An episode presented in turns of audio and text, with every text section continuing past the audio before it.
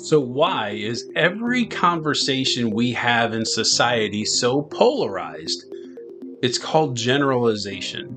Welcome to today's Leadership Thought of the Day, brought to you by the Leadership Lifestyle Podcast. The reason why, one of the big reasons why, other than just people being selfish and wanting to win things, why is everything so polarized? Because we spend way too much time generalizing groups of people, meaning, all women do this, all men do that, all rich do this, poor, black, white, whatever.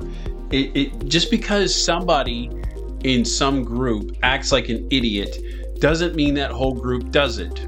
And that's what we've been doing lately with everything, with with how social media has engineered us to just go with what's the most popular and who can one up the other person and make the other person look bad.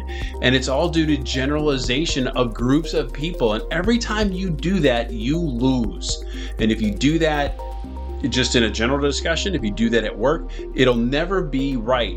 Judge people on what they individually do and hold them accountable. And today's leadership thought of the day, brought to you by the Leadership Lifestyle Podcast, grow yourself just a little bit more.